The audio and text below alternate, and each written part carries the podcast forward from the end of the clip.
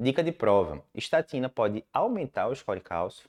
Pode. Por quê? Imagina só, você estava com um paciente que tinha uma placa coronariana desse tamanho com quatro pontozinhos de cálcio ali dentro, né? Vamos pensar aqui numa, numa, no cenário hipotético. Ok, o score cálcio estava alto, isso classificou o paciente como sendo portador de alto risco cardiovascular e você iniciou a estatina para ele. Ok que, é que vai tender a acontecer com o score cálcio depois da estatina? Ele vai tender a aumentar. Por quê? A estatina, entre várias coisas, ela tende a diminuir o tamanho da placa. Imagina então, você tem uma placa desse tamanho e que agora ela encolheu, ela está com um tamanho muito menor, mas ela continua com os quatro pontinhos de cálcio lá no interior dela. Ou seja, aqueles pontos de cálcio se aproximaram, ficaram com a densidade maior do que tinha antes, e isso pode ser refletido no score cálcio maior.